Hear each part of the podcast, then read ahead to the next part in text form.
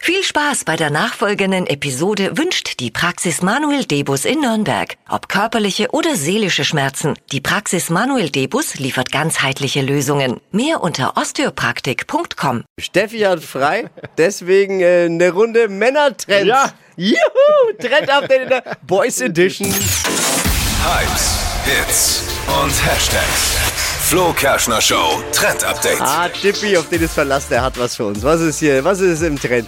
Es wird dich freuen und uns alle Männer freuen, denn der Y2K-Style kehrt zurück. Gab es schon mal äh, Ende der 90er, Anfang der 2000er äh, und jetzt wieder völlig hot bei TikTok und Instagram. Y2K. Also Y2K heißt, es ist Y2K. alles, erla- genau, Y2K. Alles ist erlaubt, was schrill, dekadent und völlig übertrieben ist. Neonfarben, Paillettenoberteil. Wir Männer können und dürfen wieder alles tragen, egal ob auf der Firmenweihnachtsfeier, äh, für, auf dem Firmensommerfest, Oh. oder auf, auf irgendeinem Festival.